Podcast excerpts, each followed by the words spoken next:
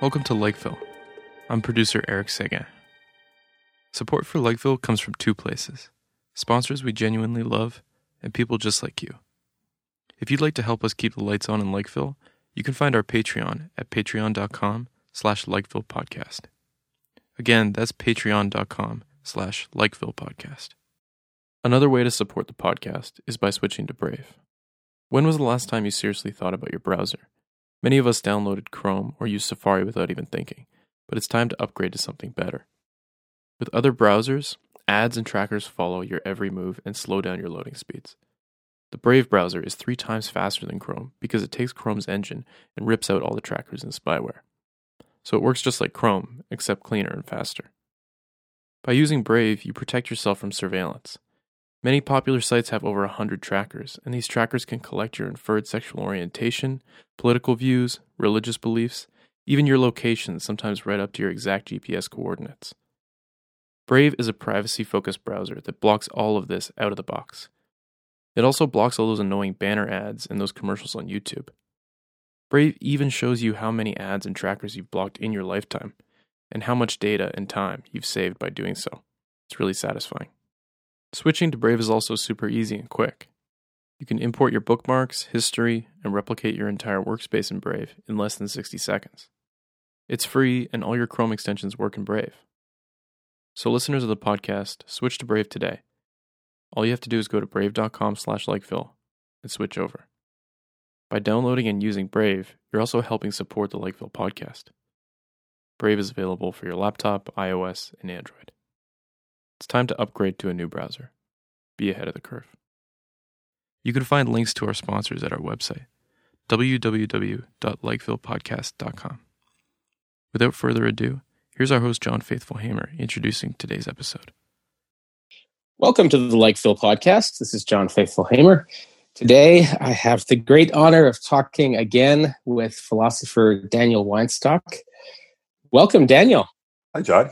Hey, so uh, we are going to be talking about uh, this sort of fascinating slash horrifying uh, controversy that is happening right now um, here in Quebec, which um, to is probably, as far as I can tell, it's not very well known outside of no. um, our our culture, but it's a really really big big discussion that is dividing departments it's dividing friends absolutely i've yeah. i've been i've been sent petitions by numerous colleagues and been uh, defriended uh, when i refused to sign them um, you know, all these things so maybe can you just sort of for our sure. listeners who are all over you know australia new zealand the uk the states can you just explain what the fuck is going on right so so about uh, about three weeks ago i think um, a young uh, lecturer at uh, the University of Ottawa,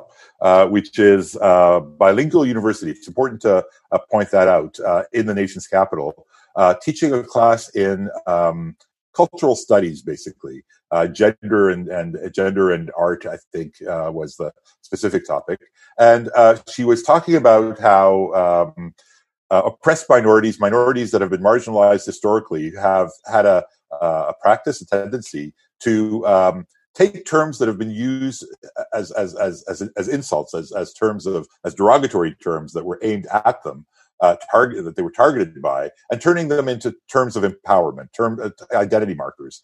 And the example that uh, she was actually focusing on in the context of her lecture was the word queer.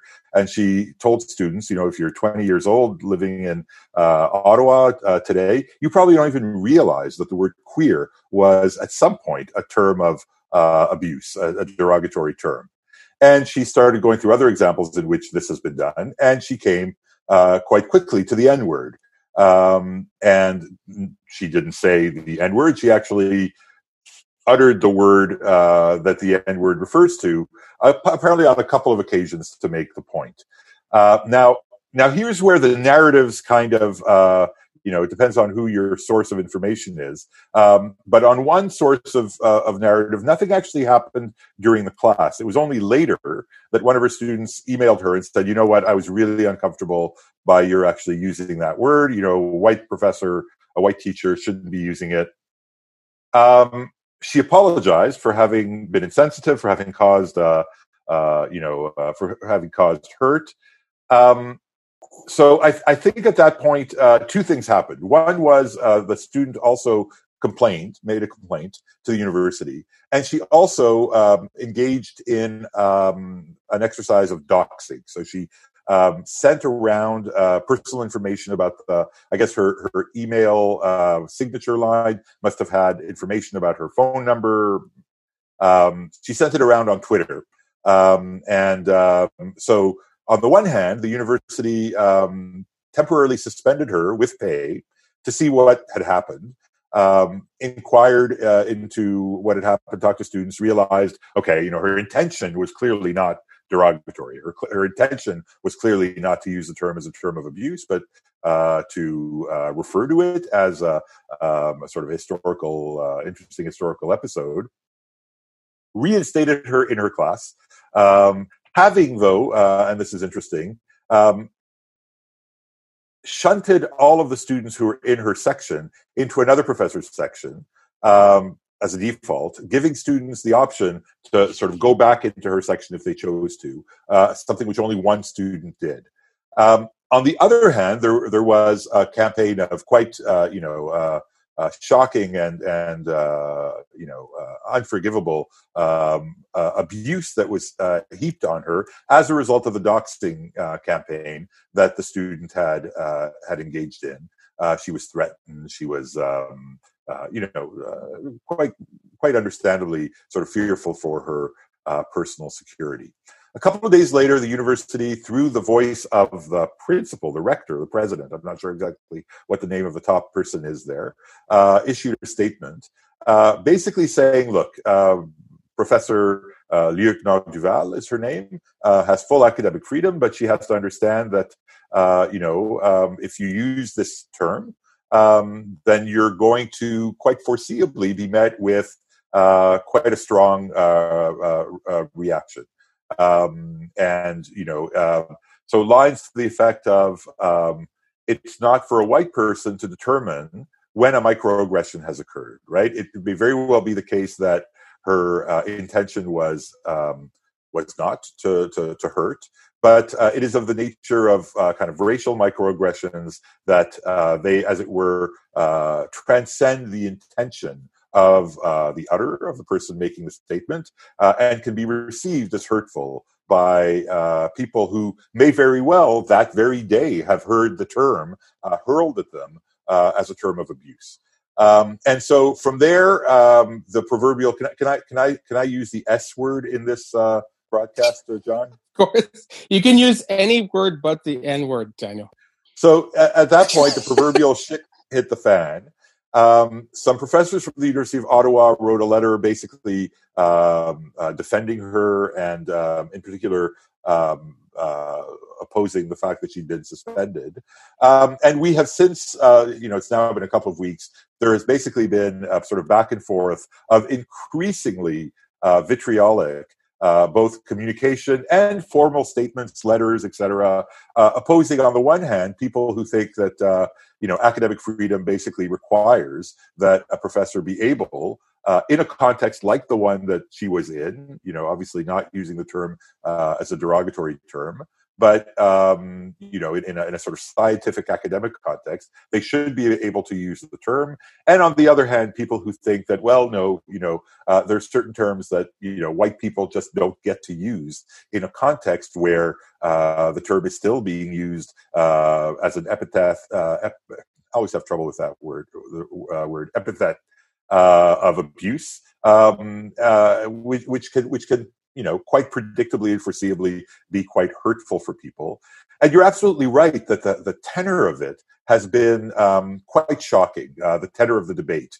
It's not just uh, an interesting debate between people uh, about the limits of, uh, you know, uh, the prerogatives of academics in the classroom. It has become uh, a matter of you know if you are uh, if you think that there should be a limit on the use that can be made of certain terms by academics, you are basically um, and, and I, this is not an exaggeration. This is something that I've heard from uh, in one of the communications that I've had.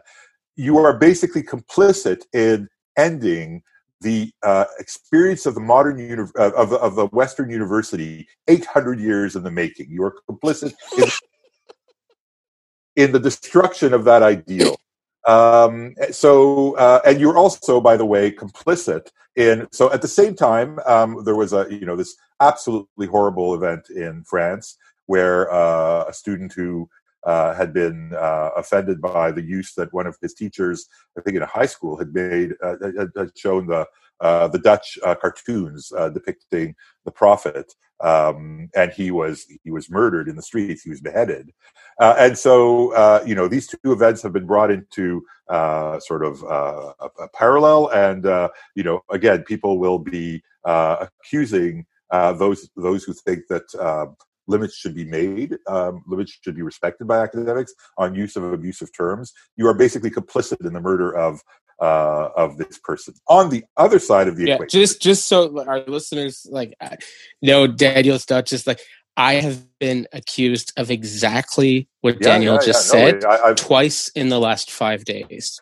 I mean, the 800 years of, of uh, you know, that's something that I only heard once, but, uh, you know, the, no, the, I'm talking the, about the complicit that, in the that, beheading. Yes, absolutely. That's all over the place. And on the other side, on the side of people who, um, you know, are, are, you know, think that, uh, uh, that she was wrong. And, um, she did apologize, by the way. So I think she herself realized that she had perhaps used the term in a negligent manner. Um, on the other hand, you've had this um, this this outbreak of, of doxing, of, of violent threats uh, being uh, preferred uh, to her. So it has escalated to a point of uh, just to, to, an unbelievable point. Um, and you're right that though last time I looked, the University of Ottawa was in Ontario. The I mean, it is very close to the border. You can walk over from uh, uh, Gatineau, but the, the, the, the, locus of the explosion of vitriol uh, has really been in, in Quebec. Um, you know, I, isn't isn't the University of Ottawa the you know, correct me if I'm wrong. You're in the law school at McGill, but yeah. uh, the uh, isn't it the only university outside of our province that teaches uh, the, the Code Civil, uh, the civil code? Would it be the only one? Um, it, it, might very well be. I'd have to I'd have to check, but it might very well be. I wonder whether uh, you know, given the presence of uh, substantial uh, francophone minorities in in in in Saskatchewan and Manitoba, whether there's anything uh, there. But it could very well be the law school. Because the reason why I bring this up is because I, I really feel like um, for a lot of my friends that I grew up with, my francophone friends that I grew up with, they sort of thought as they thought of the University of Ottawa as being a kind of a, an outpost of our province. It's, that know, was like that was like in, the same way that the West Island is a little piece of Ontario and Quebec. Yeah, yeah. They sort of thought of like half of the University of Ottawa as being like our territory. Yeah, and I, and I think that you know the, the University of Ottawa is is in effect the only really fully bilingual university in Canada. Uh, depending on who you talk to uh, there, and depending on what department or faculty uh, you're you're talking about, uh, you know, some people will say it's not really a bilingual university. It's two universities, one English, one French, that have been kind of scotch taped together. Uh, but you're right that uh, you know it is so close to, to, to Quebec. It's just over the uh, the river, and uh, you know the proportion of Quebec students who probably go there is not insubstantial, and it does have the significant uh, civil code, uh, mostly francophone, not exclusively, but mostly francophone um, subdivision uh, within the faculty of law. Now, at the same time as this is happening, um, you know, there's another uh, kind of uh, scandal or, or, controversy brewing um, at the University of Toronto around freedom of, of, around academic freedom. So this is a story which you've probably heard of, of an appointment in the Faculty of Law uh, for a human rights program that is run through the Faculty of Law um, that had um, concluded um, and that had uh, uh, selected a woman from uh, a European woman. Um, verbal agreement had apparently been reached. Negotiations as to start dates and salary were uh, uh, were being conducted, and uh, abruptly um, an end was put to the search by the dean. Now, uh, the allegations, and this is still being investigated, is that uh, pressure had been placed on the dean by a very prominent uh, judge in Ontario um, because of uh, this woman's uh, stand on Israel Palestine and some of the writings that she'd done on Israel Palestine, which painted Israel in a very dark light. Um, and this has been, you know, there have been 25 articles in the Globe and Mail um, uh, on this. It's been a, a, huge controversy in Ontario. When I've talked about it with journalists who are on the education beat here in Quebec, they have no idea that this is happening at the same time as we are having this debate about. So it's been very for, informative and instructive about a whole bunch of things, but in particular about the informational bubbles that we uh, we we live in. This has been the University of Ottawa thing has been the most important thing on the minds of many of my colleagues for going on two weeks now, maybe even more. And yet, uh, the reporting that they that they are fed has given them absolutely no information on this other uh, controversy. So it really does tell us something about uh, the the you know the the two uh, two informational solitudes at the very least. So yeah, uh, uh, we we actually we had our last guest on the podcast. Uh, we haven't put it up yet, but should be up in I guess a couple of days. But was Greg Lukianoff, who's the president of the Foundation for Individual Rights in Education, the the FIRE um, Foundation. Okay. And uh, and he that's one of the things that he said, which I thought was so fascinating. He said, you know, when I first started, um, you know, heading this organization, like there was there was an understanding when you went to people uh, who were, you know, whatever libertarian or communist or progressive or liberal or you know, left leaning, right leaning, or religious or atheist, when you went to these people who were being um, having their academic freedom um, limited in some way because of their politics or their their views, there was an understanding when you spoke to those people that there's a, a larger ideal here, and people, lots of different people across the political spectrum, across you know, different points of view religiously, are experiencing this stuff. He said increasingly now, what he sees is exactly what you're talking about: is this this um, sort of these epistemological like kind of bubbles, right? Where people yeah. only they only hear if you're watching like you know PBS and you're watching you, you subscribe to Democracy Now or you know you listen to particular podcasts or you watch fox news or you watch you know tucker carlson and stuff like that you are only hearing about the times in which um, you know somebody that you see as being on your side is having their academic That's, freedom impeded. And you right, just you literally and so he says you end up believing that it's completely one-sided when in fact he said, you know, what I'm just so frustrated about is that people don't realize that actually what we are living through right now is not some sort of, you know, as academics, it's not that we're living through some sort of uh, kind of progressive woke takeover of academia, nor are we living through some sort of like Trumpist takeover or something like that, or a corporatist. It's actually that administration are seizing a lot more power for themselves vis a vis students and faculty. And they are more and more flexing their muscles for all sorts of reasons and using using all kinds of pretexts to do so uh, sure i sure. just got a i just got a uh, you know um, so there are a couple of things that you know that, that what you say the one thing which I, I, think really has to be part of this discussion is that what you say is made i mean cass sunstein uh, talked about uh, you know the the the, the creation of um, opinion bubbles uh, as a deleterious impact of the internet, like 15 years ago in in um, Republic 2.0, uh, uh, in, in, a bunch of books. Um, but it, it's it's been accentuated by the fact that essentially we only, you know, in the context of the pandemic, that's all we have, right? Where do we get occasionally divergent points of view or divergent sources of information? Well, by walking around on our campuses, bumping, bumping into colleagues, having chats, uh, you know, uh, uh, just by the side of of of, uh, of, of, of, a building. Oh, did you hear about this? Oh no, I didn't hear about that. You know, I mean, and that has been completely cut out of our lives for you know at this point the better part of a year. So what do we do? We get up we uh, turn on our computers um, and um, we go on the internet to be sort of confirmed in our views by the only people who we're interacting with who are you know the people in our in our in our bubbles so i think that um, you know the, the the the pandemic has has has reinforced the tendency in a very very problematic way um, that was already that was already out there. We just don't have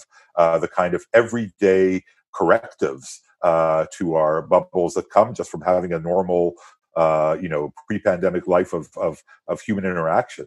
Um, I, you know, the other thing that I, I, would say, you know, you're absolutely right. You know, the you only see the threats uh, to academic freedom that come from the uh, the the the places that you're already inclined to be suspicious of. And so, you know, the threat. One of the reasons that might explain the fact that uh, the threat at the University of Toronto, um, you know, has has is, has gotten zero traction is that you know it doesn't. It's not part of the. You know, it might not be as much part of the sort of we're looking at this uh, the direction from which uh, this threat is coming from um, uh, here as it is there. But you know, I mean, um, I have I got an email from a friend recently in an American university who is telling me that she got an email from not from her administration telling her that um, would she consider moving a section oh I can't remember what it was on intersectionality out of her syllabus or something like that because um, they were unsure and worried about some recent Trump uh, directives that would remove funding uh, from schools that taught uh, what they consider to be racist material, which is material that brings up the relevance of, you know, it's a strange sort of uh, Twilight Zone world in which uh, racism now is uh, consists in alerting people to the importance of the way that in which race has been constructed as a line of advantage and disadvantage. Um, you know, historically, if you bring that up now, you are a racist or a racialist. We're supposed to be, uh, you know, sort of post-race now, and that means that teaching critical race studies or teaching, um, you know, uh, any any sort of critical uh, vocabulary like that is coming under fire. Um, to the point where university administrations seem to be uh, getting a little bit, um, you know, uh, uh, worried about it and directing their professors to, you know, uh, November 4th, uh, uh, November 4th is just around the corner. Uh, let's wait and see who gets elected. But for the time being, you please cool it on the um, radical stuff in your syllabus, please. Yeah, well, that's the, the whole 1619 project and stuff like that. And I, you know, what was amazing to me when I heard, you know, Trump talking about that and his circuits talking about that on Fox News and everything is that I, you know, I, I know a lot of a lot of professional historians and American historians who special who you know who specialize in this stuff, and they, you know, pretty much all of them told, told me that they had problems with the 1619 project. They felt like, you know, there were various kinds of distortions here and there, but nobody, like, literally nobody, even like really conservative people that I know, historians, none of them said this shouldn't exist. None of them said that this is like uh, that this is like sort of fake news or that this is like something. They, they just said, well, you know, I think it's uh, it, it, it's sort of it's kind of lopsided and it you know it, it presents like a very you know the typical academic kind of bullshit like they said you know it, it's but they thought you know in terms of um, as something that you would present to let's say high school students um, or you know where you're trying to or like intro courses you know in, in college or community college and stuff where you, where the biggest problem is getting engagement from the students right? This is something that's very engaging right? It gets people really fired up. It gets them interested in history. And you know what? If they continue on that road they're going to learn a bunch of other shit and they're going to end up with a more kind of nuanced view uh, so so what if this particular project, you know, it, just saying you want to ban it, it just reminds me of the worst tendencies that we see here at home in Quebec history, where it's like we need to completely uh, whitewash all of the dark parts of our history. Right. Because if we don't, we won't adequately um, sort of inculcate pride in our culture which of course you and I are a complete refutation of this because we know about like the ugly parts of our culture and we're still like you're like one of the most patriotic Quebecois guys I know aside from me. so like you, you, don't have to you don't have to see everything yeah. as perfect in yeah. order to be like a hardcore patriot. Yeah. Yeah, it's very it's very odd. But let just, let's getting back to the original sure, sure, thing sure, yeah. about the the N word. I want to sort of fly by sort of uh, an argument by you. Tell me what you think of it, because this is what yeah. I've said to a number of colleagues who've tried to get me to sign petitions and and all this stuff. I teach this class. I've been teaching it for a long time at John Abbott College called, called Good and Evil, and in that class we deal with uh, we deal with like ethnic cleansing, you know, genocides, the Holocaust. Uh, we deal with serial killers. We deal with all sorts of like really, really ugly, horrible things, right? However, in that class, I have never, ever shown an image or a video clip of any of these atrocities that we're talking about. Right. Um, and we've we've covered uh, you know, child pornography, snuff films, a lot of really dark things that humans have done to each other. I have never, ever, ever um, shown video clips because I think that it's uh, those things are so violent and upsetting that um, you know for a lot of people in the room, it's just going to their emotional reaction to those images, right. you know, showing like images of emaciated Jews, you know, your people, concentration camp, yeah, uh, you know, in a, you know, piles of bodies and things yeah. like that, showing, you know, beheaded uh, people from ISIS, showing these things, it adds nothing to the classroom experience. Right. All it does is it upsets people, some people so much that uh, their emotion their emotional response overwhelms their ability to have an intelligent conversation about that thing. So i feel like saying the n word in class is is exactly in in my mind it's exactly in the same category as showing um, a clip from some really misogynistic you know porn thing on pornhub or showing like an isis in order to talk about those things. I don't think it helps at all. Right. So so so I, I agree. I agree. And and uh, so you know I put up a post. I, I've I decided in the first uh, when, when the story broke, uh, you know, I have to say, uh, you know, um, my heart sank partly uh, because, um, you know, I, I, I, yeah, my heart sank, but uh, it also your heart sank. Just say it, Daddy, because people you thought knew better didn't, and it was well, upsetting. so my heart sank because uh, well, because I knew that this was going to be another uh, mudslinging fight, and I also think uh, two other things. I think that we are in. Um, so I talked about the fact that you know we're basically living uh, looking at our computer screens for 18 hours a day now, uh, and not really interacting with uh, you know human beings except very episodically. Other than the, one that we the ones that we have to be uh, living with, and that gives rise to some distortion in the public discourse. We're not talking to the same wide range of people that we would normally be talking to when uh, when when life is normal. But the other thing is, you know, I think that we're living, you know, we're now almost eight months into this pandemic. There's a kind of a low level you know, for most of us who haven't been touched directly by the pandemic, um, it's kind of like, uh, you know, uh, uh, what I would imagine living in wartime in a place that isn't literally having bombs lobbed, lobbed uh, on it, like like uh, like London during the Blitz, where there you go from you know low level anxiety to high anxiety. So we're kind of living with this sense of this this danger all around us. Um, but because it's not a, a, a, clear and present danger at every second, it's a little bit insidious. It works its way. Uh, you know, it's not like having the lion right in front of you, uh, its fangs. It's sort of like being aware of this vague danger somewhere out there. You're not exactly sure where, kind of like Stephen King, The Fog, or something like that.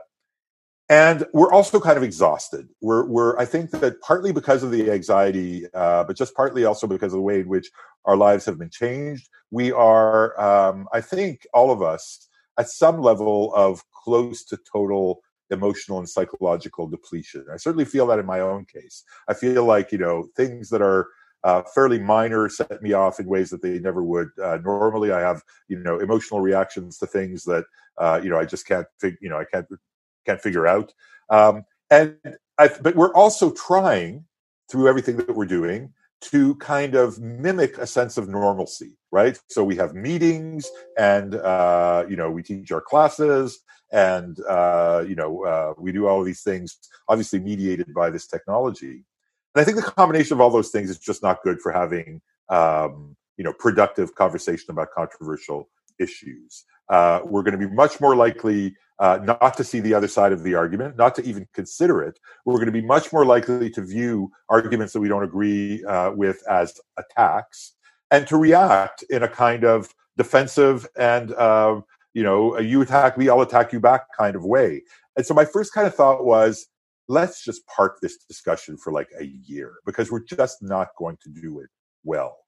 The second thought I had was, you know, I mean, I, I have a, you know, uh, for better or for worse, profile of the province that makes it the case that when something like this happens around these kinds of issues, I, you know, immediately turn to my phone and, you know, five, four, three, two, ring. You know, there's the first call. So, uh, uh, you know, Professor Weinstock, would you like to be on such and such a show?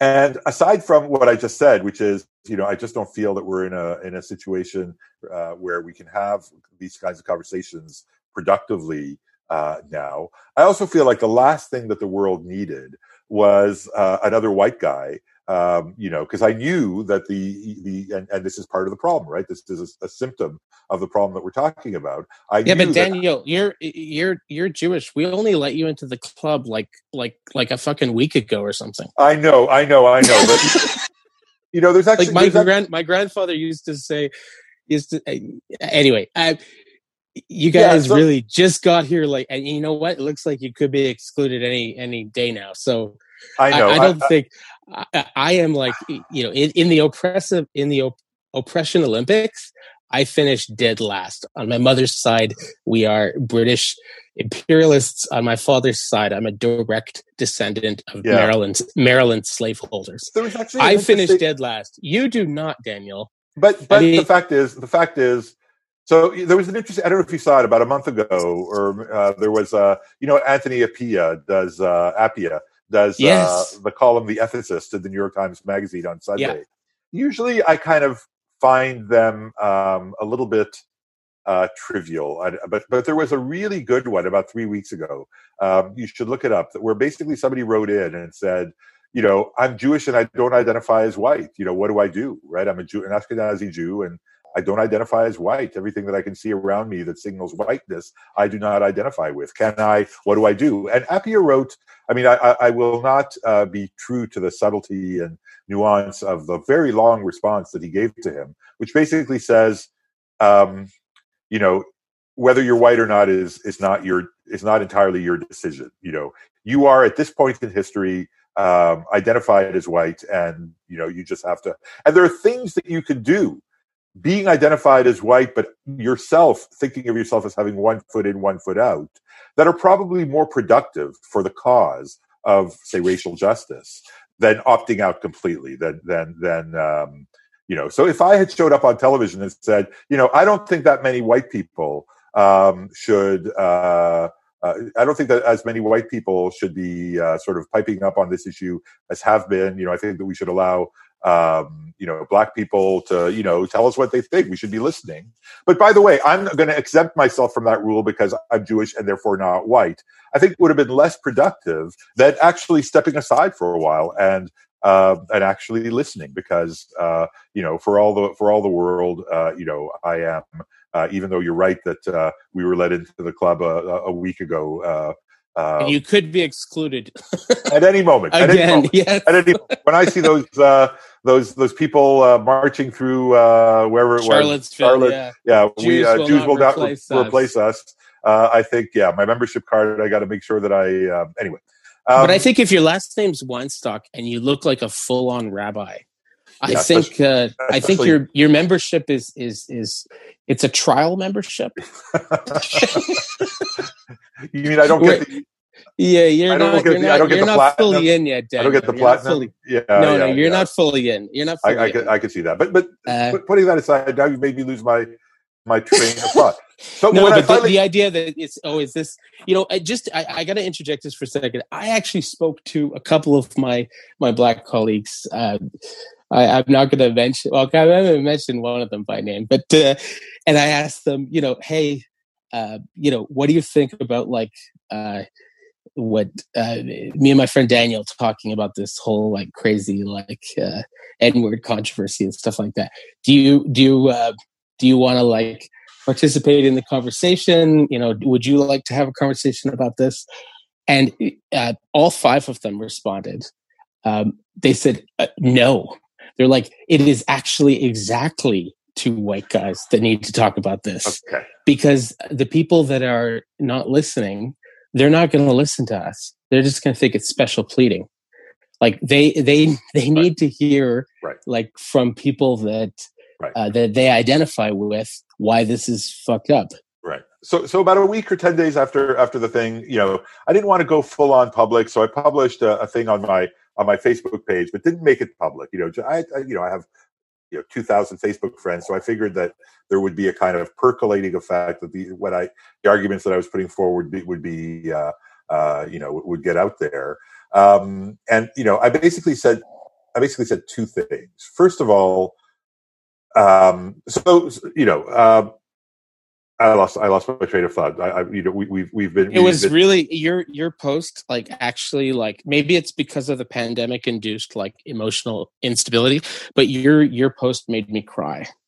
It was so and you basically you talked about you. I don't have it in front of me, but you you talked about how uh, you know growing up in Quebec, and you're you're you're about the same age as me, maybe a couple years older, but like, older, yeah. like, um, you know, and you're basically everything you were saying in that post. I fucking heard all that shit growing up. Like all yeah, so, you were so, talking about how people would use the word Jew as like a verb. Ah, he Jewed me down on that price, or ah, the fucking so Jew. Only, so Who's yeah? Here's the interesting thing. So I went to you know my parents were um, were Eastern European Jews because of the strange vagaries of you know Jewish history in Europe. My mother uh, basically spent her childhood and into sort of early adulthood uh, in France and became a French citizen. I'm a French citizen. My mother tongue is French. Um, and, uh, um, you know, when, when we lived in a Jewish neighborhood, because that's what you did, right? Even if you weren't, my parents were not exactly, uh, uh, you know, good members of the Jewish community in terms of religious observance or anything else. But you know, the, the reflex of you know going to live where in a place where you're surrounded by your own kind, even if you don't get along with your own kind, is a very powerful one. So we went and lived in a Jewish neighborhood where all of the kids around me were uh, being sent to um, Anglophone schools. I mean, you know, it's always worth reminding people that the reason that Jews sent their kids to Anglophone schools when they arrived from Poland and Russia and whatever was not because they wanted to be Anglophones, but because the Francophone Catholic schools wouldn't have them, right? Um, anyway, so all my friends were uh, going to these English schools, and I would take the bus uh, over to Outremont and uh, go to Collège Stanislas, which was, you know, just about the most, you know, not only French speaking, but French from France. Um, you know, uh, institution. Most of my teachers were um, uh, people who were, you know, from France, some of them doing their military service by teaching in a French school. I was one of two or three Jews uh, in in the in the school, to the point where I don't think, aside from my close friends, I don't think that anybody actually knew uh, that I was Jewish. And so, yeah, I recounted, you know, by way of, you know, trying to get people to understand, people who haven't necessarily had a painful um, sort of term hurled at them uh, constantly. It was part of the uh, ambient linguistic, uh, you know, sort of context that if um, you know someone wouldn't share their lunch with you or something, or wouldn't lend you a quarter, uh, what you would say is, "Hey, sois pas juif." Right? Don't be a Jew. Now, yeah. these are we're talking 10, 11 year old kids, right? They had no idea. They they, you know, probably never met a Jew in their lives maybe didn't even know exactly what the term refers to, heard it from their parents, you know, whatever. Uh, but the fact is that the term was everywhere. And, and, and you're you're hearing this like what uh, 20, 25 years away from the Holocaust? Yeah, so you know we're talking. You know, I'm I'm we're talking early seventies. So you know, I mean, my parents um, my parents, who themselves were not, though they were in Europe during the Holocaust, they were camp survivors. They had friends who, you know, uh, I remember conversations uh, in the in the in the in the living room about people talking about people who'd perished and people who had made it out by, you know, just these most incredible stories. They were they were part of the atmosphere in which I was growing up. I mean, my parents didn't, you know. Uh, didn't try to shield me from it particularly. You know, I thought it was important that I know that I know what uh, what had happened. At this point yes that's right less than 30 years before if you know if if uh, i'm thinking about you know the first time i heard the term um yeah i must have been seven or eight or nine years old which would have been um, in the early 70s um, so you know the term and not only the term but the, the, term in french because that's the language in which i heard it right? Um, was one that i've always had trouble even uttering when i was younger to just say je suis juif was for me difficult because inevitably, this is something that I think is the case for uh, every group that has been uh, marginalized and oppressed and that has had a term used in order to, as it were, encapsulate or dramatize that oppression. Um, you internalize part of, um, uh, you know, part of part of the, the, the picture of yourself that is thrown at you uh, by uh, people, and that is, as it were, um, you know uh, that, that is encapsulated by that by that term. And so it was a term that i had a lot of trouble owning for the longest time. Whereas it's equivalent in english um, you know no problem right? Uh, i lived in a jewish neighborhood and you know i'm jewish. The most natural thing to say probably if i'd gone to the kind of school where you that you refer to where people would say don't you know don't do me on this i would have felt the same way about the english term. But by this this by way of saying that you know um, terms are words are words can hurt. And you probably don't realize the degree to which words can hurt unless you have yourself been um, you know uh, subjected to that kind of um, you know to, the, to, that kind of term derogatory uh, term for years and years and years in a context where uh, the oppression uh, that it sort of encapsulates is either still happening or not that far behind in history, right? We're not talking about something that happened a thousand years ago. Um, and, you know, so I, I tried to invite, uh, you know, some of my friends who felt that really university students should uh, be able to uh, hear these kinds of words without, um, you know, uh, without anybody needing to sort of uh, cushion them or couch them maybe lacked a little sensitivity to the visceral force that words um, can can can have.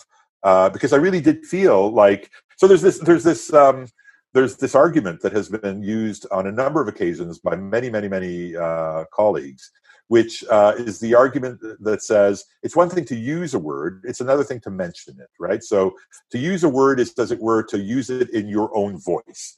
Um, um, and to mention it is kind of like to point at it. Uh, there are a lot of linguistic utterances in which we're not actually, uh, you know, using the word as something that we are saying, but we're pointing out the usage that other people are making of it. For example, so it's called the use mention distinction. So obviously, for the N word to use it is something that is completely off limits, but to mention it, say in a scientific context, by saying, "Look, here, look at the way in which this term has been used by other people in the past um, is, is something that is perfectly okay. What I wanted to get them to feel is that, of course, that's an important distinction. And of course, it goes to the intention of the utterer. Of course, uh, nobody is uh, suspecting the woman at the center of the story of having had um, the intention of, of hurting or of demeaning uh, her uh, uh, black students. But the point that I wanted to make is that you just can't control the effect that the use of the term will have, right? Um, if you have people in your class who maybe you know that, very day have had a term of uh, abuse, that term hurled at them as a term of abuse, um, you know, to sit down in class and have the word resonate, uh, you know, through their ears, uh, spoken by the figure of authority, usually white, uh, that is the professor. Well, it's going to hurt. And going back to your point about, uh, you know, Um, you know, why don't we show all the things that we talk about? Well, because at the end of the day, they are going to put a sufficient number of students into a kind of an emotional state that is just not conducive to learning. That is yeah, it's a, it's a fight or flight. It's a fight, flight, or freeze response. focus on that word. You will focus on that word, and everything else might as well uh, be, you know, spoken in in you know um, an alien language. And and you want to avoid that because at the end of the day, as a you know as a pedagogue, as somebody who uh, wants to to teach, you know, a, a, lot of a lot of um, you know, there's been a lot of sort of uh, set, satire and contempt uh, heaped at the concept of the safe space, the idea of a safe space. And, you know, uh, there's probably some, uh, you know, it's been taken to extremes perhaps in some circumstances, but the idea that you need to feel in a certain degree of security in order to be receptive to learning is something which just strikes me as a truism. And if the cost of achieving that uh, goal is that a certain word uh, is off limits to me. I can circumlocute it um, you know, uh, in the way that we have with that word uh, very easily, right? I mean, the N word has just become the way in which, uh, you know, non black people uh, refer to the N word, and it works, right? It's a little bit awkward. It's not as pretty as, uh, you know, we would like it to be, but, but it is, if that is the cost of creating an environment that students who, again, may have had, you know, the real word thrust at them uh, in some abusive context, you know, that very day, well, I say, you know, um, what is the you know why would we even think about uh, uh, not incurring that that cost?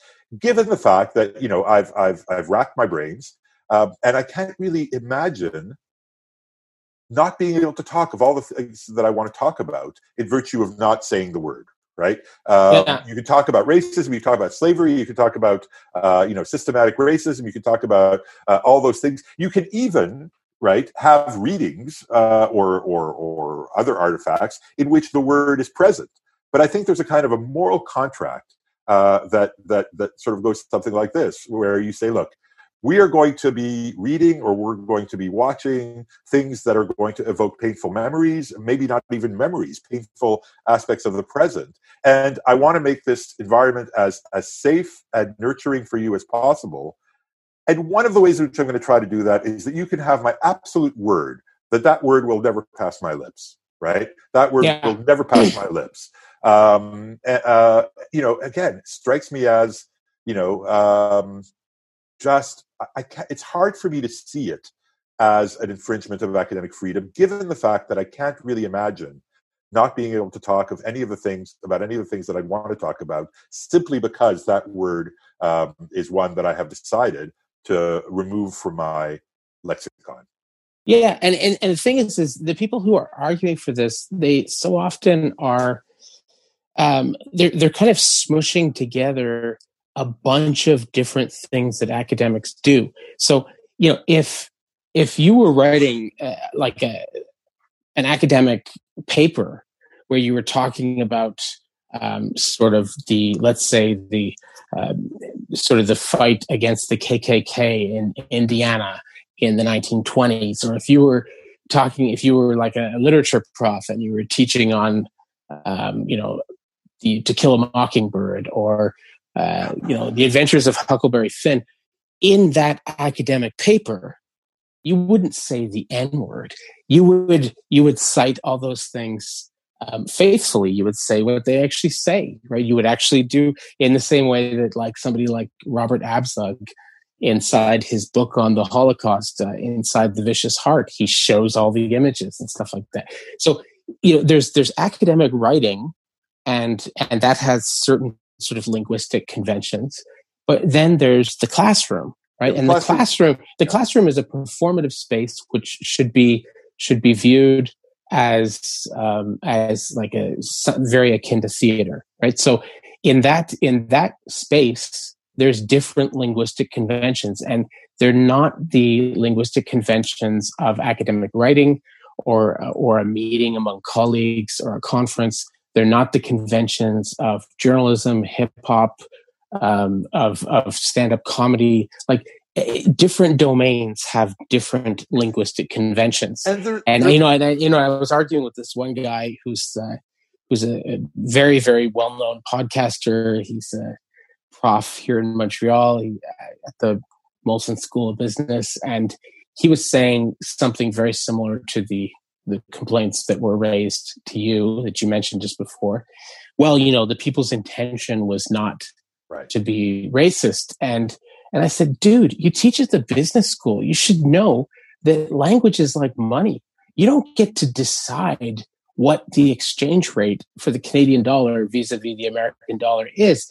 That is something that that people together, you know, as as as markets decide those things. You don't get to decide what a word is worth unilaterally.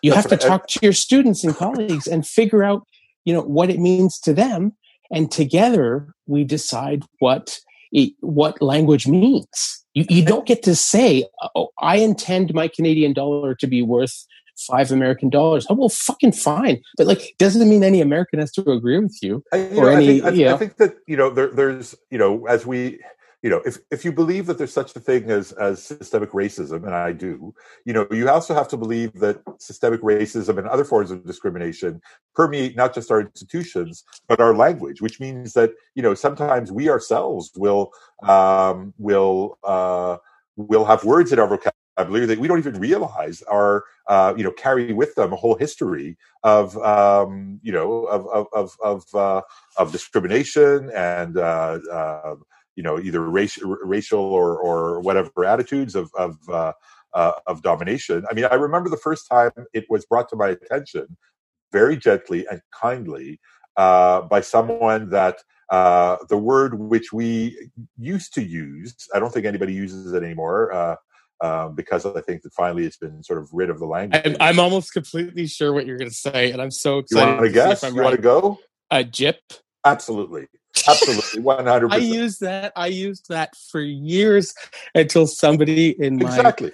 early twenties was like, "You know, that refers to gypsies, right?" Now, and are you to blame for not knowing it? Of course not, right? I mean, but I never use that shit again. You, you never use it again. Uh, you never use it again. You learn. I think we're go- undergoing something quite similar today uh, in, um, you know, uh, making sure that we refer uh, say to, to, to, trans people uh, in using the pronouns that they uh, use to refer to them themselves. There are going to be mistakes. Sometimes we'll slip up.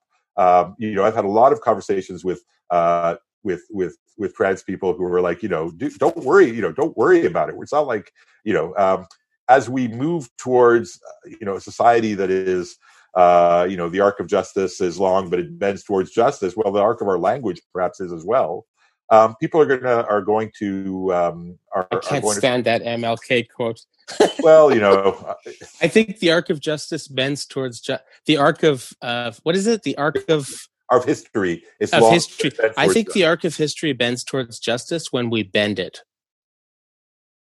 Right, and, and well, yes, that's right. We have to bend it, and one of the ways in which we bend it, I think, is by um, you know becoming aware of uh, the the the sort of uh, residuals of uh, historical, painful historical uh, relations, you know, uh, in our in our language, and start teaching ourselves not to use those terms anymore. It'll never be perfect, um, but you know, again, the classroom seems to me to be a place where, um, you know, again, going back to the point that we were making earlier, as people who are pedagogues, and these are young, you know. Um, there was a, there was an interview on on uh, on one of the French radio shows with uh, a, a, a, French francophone, a black francophone, young black francophone woman broadcaster, a media figure. Um, uh, and I'm having a senior moment now, and I forget her name, but uh, it, it'll it'll come back to me.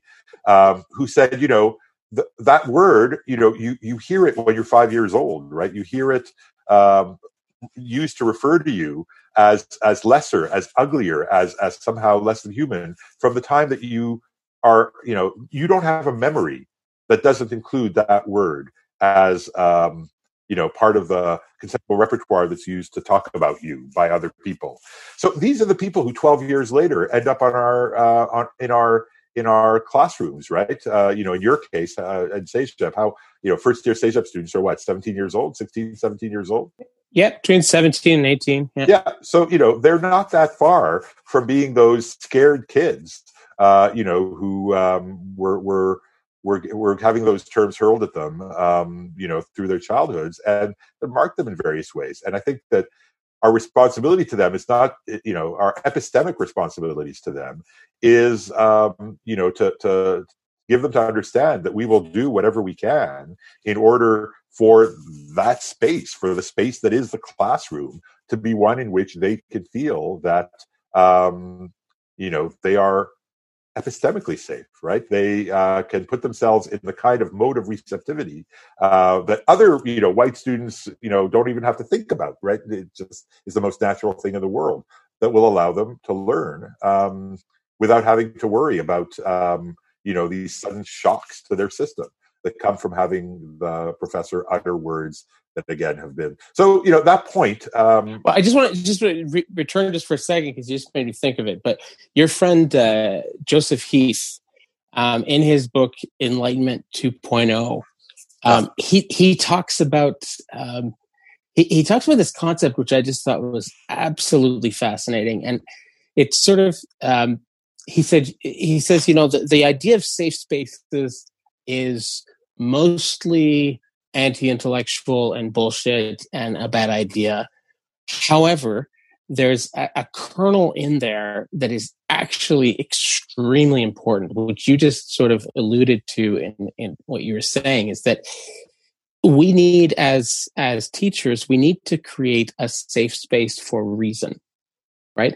And a safe space for reason means that we have to as much as possible, do everything we can do to put our students in the frame of mind where they are most receptive to reasonable discussions. Anything you do in the classroom that puts a student into um, a sort of reptile brain, you know, fight, flight, or freeze mode, anything you do that kind of triggers them into uh, like painful memories or emotions and stuff like that. That is, you know, regardless of what your politics are, that is actually not a good place for reason.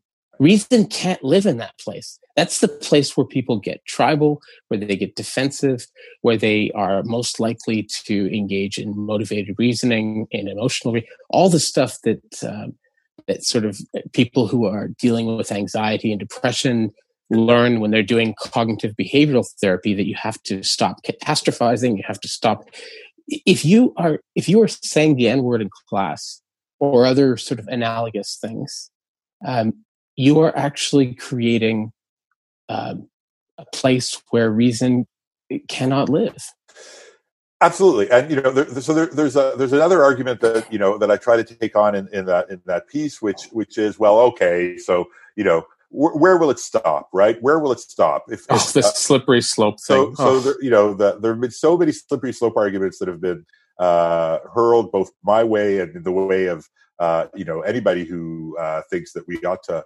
exercise a little bit of self restraint in the vocabulary that we use. That says, you know, is it the case that any any word that makes anybody feel um, uh, uncomfortable should be banned, right? And um, you know, and, and for me, the answer to that question is, well, no, right? Um, you know, unfortunately, we live in a society that has been so um, riven with uh, with with inequalities and discrimination and um, you know negative attitudes towards uh, people, you know, towards towards to, you know towards people with different or sexual identities and sexual preferences towards people who aren't white that you know there probably is you know think about terms of derogatory uh, terms that have been used to to to refer to um, uh, you know to gay people. Um, you know uh, there, there's probably a small range of, of of terms that we should really think twice about using in the classroom because they have the same kind of visceral um, or potential visceral impact that the N word has uh, for for our black students. Mm-hmm. Uh, but but you know, yeah. I mean, again, we're not talking about you know uh, uh, you know uh, you hurting my feelings by referring to me as bald, right? We're talking about words that exist against a context of quite deep uh, discrimination and oppression that it's still a lived experience for a lot of people. So if you if you if you use that as your criterion, your slippery slope stops quite quickly, right? We're not talking about anything. Uh, we're talking about terms that are still inscribed in a context of um, either very recent or still lived experience of uh, discrimination across a wide range of areas of life, right? So, um, you know, uh, that does strike me as as a way of of stopping the slide down the slippery slope. That it's never going to be perfect, but that is you know serviceable. Yeah, well, my response when I've been confronted by that is to say, you know, this is basically for me at least. I mean, for you, it's a little bit more tricky because you've you've experienced the whole kind of uh, kind of anti-Semit, casual anti-Semitism thing. Yeah. I haven't experienced any of that shit ever. Like I, I can, you know, you wouldn't believe. I've I've had so many interactions when I was younger with cops where I was completely in the wrong, where I was doing, you know, I was doing criminal shit, and I was treated like a human being, and I was driven home and given a stern talking to and let yeah, go, yeah, and like I, I, you wouldn't fuck. I'll tell you sometime. Anyway, like this crazy stuff where like I, I found out later on that this was not the norm, but um, the for me this is basically like an epistemology problem right? So in my in my intro to epistemology uh, class like one thing that i go over is i say like you have to you have to sort of try and as much as possible make sure that you have good sources um, for information obviously about the world but you also have to recognize and identify your blind spots. So for instance i am mostly colorblind. So um, knowing knowing that about myself is an important fact because that means that if I'm if I'm deciding what matches, I ask my wife, I ask Annalisa. I don't uh, I don't rely on my own judgment on that, right? Because I, I've I have learned through experience that I do not see color as well as other people. Now, uh, you know, Eric uh, Seguin, who's listening to us, the producer of the podcast, um, he's even more colorblind than me. so, um, so he's even more screwed, right? Now, another thing, I have a terrible, terrible sense of direction. It's like the part of the brain devoted to direction is broken in me.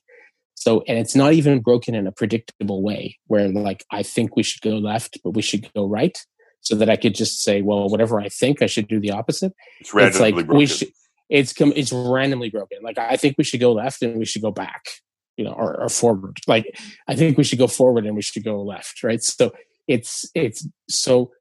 Uh, once again, my wife has a an extremely like incredible like she has like a GPS chip in her fucking head. I swear, but she has a really good sense of direction. So I rely on her or my cell phone if she's not around to uh, say because I I'll get lost in my own neighborhood like I really, it's that bad, right? So when it comes to should you say the N word in class or should you uh, talk about like, um, you know, certain things in class, what I do is I go and ask my students and my colleagues.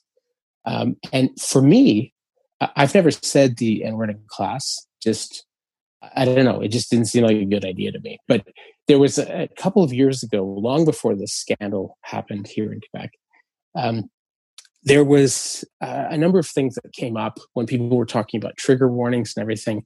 And my initial reaction to uh, people in my department pushing for trigger warnings was, "This is fucking bullshit." Like, you know, my my my knee jerk reaction is like a a wasp, you know, white guy, middle aged white guy. I was just like, ah, fucking this is that fucking snowflakes.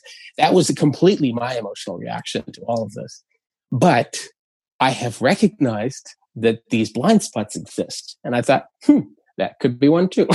so, so what I did is I did like a questionnaire, an anonymous questionnaire for a couple of semesters in a row, uh, four semesters in a row of my students. And I got a pretty good sample size. I got up to like, uh, like it was like about 600 in the end. Um, and they, and I asked them to, you know, ask them about a couple of, a bunch of different things like, do you find this uh, really upsetting if this is like depicted in class or talked about. And um, and then i asked them to sort of identify like are you you know uh, member of this group or that group or everything. And it was totally anonymous and they filled it out. And what i found was that this is absolutely another blind spot.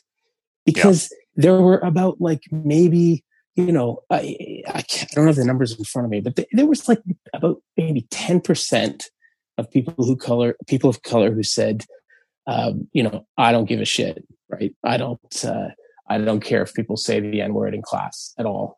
It doesn't bother me, right? Um, now, they may be just very tough, stoic people, uh, which is awesome. I mean, I think it's great to be emotionally resilient and tough. Uh, but you know, these are the. It seems to me everybody that has been you know put out on the, the French press is like a member of that group. You know, so but the vast majority of the students said, um, you know, if I if I if I liken it to a sort of a traffic sign, right? There were like maybe ten percent that gave like a green light, and the remaining ninety percent gave some version of a yellow light or a red light. Like either, uh, please don't fucking do it at all, or uh, if you're going to do it, my God, use a lot of caution. Really, really, like you know, a I lot mean, of you, like. My experience with students is, you know, so I get them a little bit older than you, right? Uh, especially since I've been teaching in the law faculty. So the law students are, are usually uh, about 25% of them are coming straight out of CEGEP, mostly the francophone students.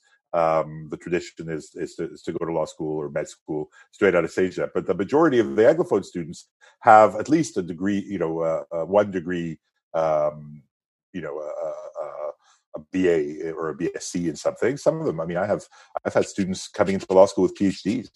Um, but you know, we we just have a discussion, right? We look, you know, we're going to be look at let's look at the syllabus together. We're going to be dealing with uh, these issues. You know, we read uh, stuff on the legal regulation of pornography, which means that we are going to be referring to you know you don't have to go very far. You just read the main Supreme Court decisions on on pornography, and it refers to um, you know it doesn't depict, but it refers to uh, uh, you know violent pornography. How how are we going to handle this? Right? Uh, you know, are there you know? I, I, first of all, I think just reassuring students that you're aware and that you're sensitive to the fact that it's not just your responsibility to impart um, knowledge in this kind of uh, you know, high professorial tone. You know, we're in the context of the pandemic, we're we're we're trying to do things for the students to you know get a little bit more of a sense of community. It's it's really tough. But one of the things that we've been doing is movie night, right? So we we all get together on on Zoom. We chat a little bit about the movie that we're going to be watching, and then everybody watches it at the same time, and then we come back into the Zoom room and uh, and and chat about it. And so the first movie that we watched, totally cliche, totally, you know, um, no originality whatsoever in the selection. We watched The Paper Chase, right? Did, do you remember The Paper Chase? Yes. With John Houseman, right? Who's this uh, kind I, of. I don't think that's cliched at all. I think that's actually kind of like a little retro. And no, that's interesting. Yeah. Well, for, for me, for, you know, it, it you got to get it out of the way, right? You just got to watch the paper chase at some point and get it out of the way. But that that you know, reassuring students that you are not John Houseman, right? That you are not the kind of person who's going to walk in, steamroller over whatever sensitivities are in there, and walk out, leaving whatever carnage in your wake. I think is in and of itself reassuring. Telling students, look, you know, I'm on your side. I want us to make this a learning experience that will be as um, you know, comfortable as possible. If you anticipate that you might have difficulty with some of the material, get in touch with me. You don't have to do it now. You don't have to raise your hand and kind of, you know, alert all your your your your colleagues to whatever you know uh, issues you might have. Come and talk to me. Um, you know, maybe there's some conversations we can have as a group about how we're going to make this into a, an environment that uh, will deal with these difficult issues uh, in a way that doesn't cause uh, you know pain or stress or anxiety to people. And just that willingness is 90% of what, you know, you're 90% of the way there. Um, because it brings you into, and it's not a question of becoming your student's best buddy. You're still going to be giving some people, you know, deep pluses. Um, but it's kind of like confirming that the sorts of things that they are worried about, that they're afraid of, that they're fretful of, are real things, right? Are not um, to be to be dismissed, are not to be uh, you know poo pooed. One of the things that pains me the most about the tone of some of the discussion of this last issue is uh, the idea that um, you know the feelings that students have are without merit. They should just you know um, suck it up, grow a backbone. You're in university now. You know you've got to be able to take it all in. I think that there's at the at, a, at the most basic level a sort of lack of empathy, right? Um, yeah uh, Yeah. a lack of empathy, which you know I don't know how you teach without empathy. I I, I, ju- I just don't. You know, for me, it's kind of like you know, uh, it's like I I can't imagine uh, walking in and not feeling a kind of bond of empathy with my students. If I did, I'd stop. You know, I'd retire. I I I'd take a I take some kind of uh, you know mental health uh, break because it seems to me to be the absolute minimal condition for successful pedagogical uh, uh, uh, relationship. Um, well, to, to, to play to play devil's advocate, the, the the argument that I've heard from a bunch of people, including uh, Laura Kipnis, who has run up against this, Yeah. you know, in the Yeah, in the yeah, states a great deal. She she said this the, the other day online when we were debating this whole issue. But like um, the argument that I've heard from from colleagues and from other is that, well, you know, yes, that's true what you're saying, but um, the problem is, and this is where the whole slippery slope argument comes in, right? They say if you make this, if you engage in this, I'm, I'm using their language here, if you engage in this kind of virtue signaling in the classroom where you sort of say, hey, I'm a sensitive, uh, you know, I'm a sensitive ponytail guy. That's how one person know. put it, right? Uh, if you say like I'm a sensitive, like kind of woke prof, that actually you just uh, you encourage uh, you encourage the worst tendencies in a generation that has been raised that they've been uh, they've been exposed to a huge amount of therapy and a huge amount of like you know uh, drugs and a lot of like you know sort of pop psychology and garbage and you're you're encouraging the worst tendencies and that actually what's going to happen is rather than this sort of uh, being kind of a, an empathetic gesture that leads to a more kind of safe environment, it actually just encourages a minority uh, within your within your class to sort of really kind of behave badly. Now, My- my okay, experience- I will say, but before you respond, I will say that this argument, from my personal experience, this argument is not totally without merit, and I'll tell you why. Um, I sat for years on a particular on a particular um, committee that dealt with student complaints about uh, about kind of racism and homophobia and sexism and things like that, and and sort of uh, tried to adjudicate those things. And what amazed me was that like I knew these incredibly, you know, these old guys that like they're like, you know, a year or two away from retirement and they, they say the fucking craziest shit like in class and they in, in the in, you know, you you know the types of, and like and the complaints were never against them. Like I knew people who were like actually openly um kind of advocating very very racist positions in departmental meetings and i would when i would talk to them socially like things like that. And the complaints i would say no joke and i've talked to people in the states and canada and, and they tell me this is the including our, our mutual friend uh, francois uh, like they tell me that this is the same thing all over that 90% of the complaints are complaints made towards super super progressive profs who their heart is completely in the right place. Their politics are very left. They are so sympathetic to these students. Those like laura kipnis those are the profs that are getting um, in trouble from from these policies and stuff like that. And so their argument is um, you think that somehow this is going to police the the kind of the bad apples. In fact, it ends up being you know like the the early parts of the French Revolution, right, where it's like it eats its children first, right? So, I mean, what do you think about that? Well, I mean, I, mean, I can only speak from my experience, right? These are issues that uh, you know I haven't I haven't studied uh, in any in any in any depth. I'm, I'm speaking from you know from my own experience. Um, you know, I, I haven't I haven't experienced that. Although it could be, you know, it could be that uh, uh, it could be that you're you're right. I mean, my intention, you know. It's not like I spend hours and hours doing this. Whenever I look at a syllabus, I go over the syllabus and think, okay, are there going to be any you know, are there going to be any areas where there's a, a, you know, and you can never predict perfectly, right? But is there a reasonable, foreseeable, foreseeable chance that, uh, you know, this is going to uh, be material that's going to be difficult for some people. And you know, I just pointed out it's I have a I have a I have a I have a paragraph in my in, in my syllabi which um, it would take me too long to dig out, but I have a paragraph in my syllabi, which is like a kind of a, a blanket trigger warning syllabus uh, uh, uh statement. So I mm-hmm. have, you know, I personally have never, you know, run against, run up against, uh, you know, the, the, the kinds of things that you're you're talking about. The revolution needs its children.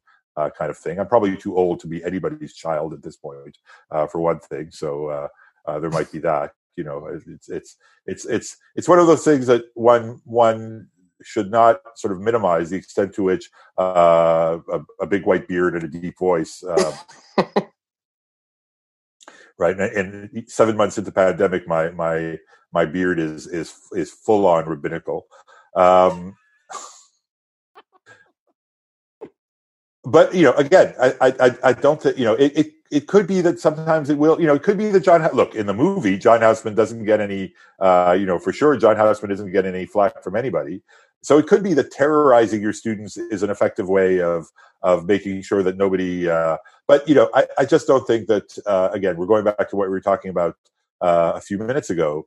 I think that uh, you know what you want is for your students to come out of your class 13 weeks later, having learned something, having having allowed themselves to think some thoughts that they haven't had before, and engage in maybe debates that they wouldn't have had uh, outside of your class about issues that uh, you know might be uh, you know a little bit difficult to, to manage.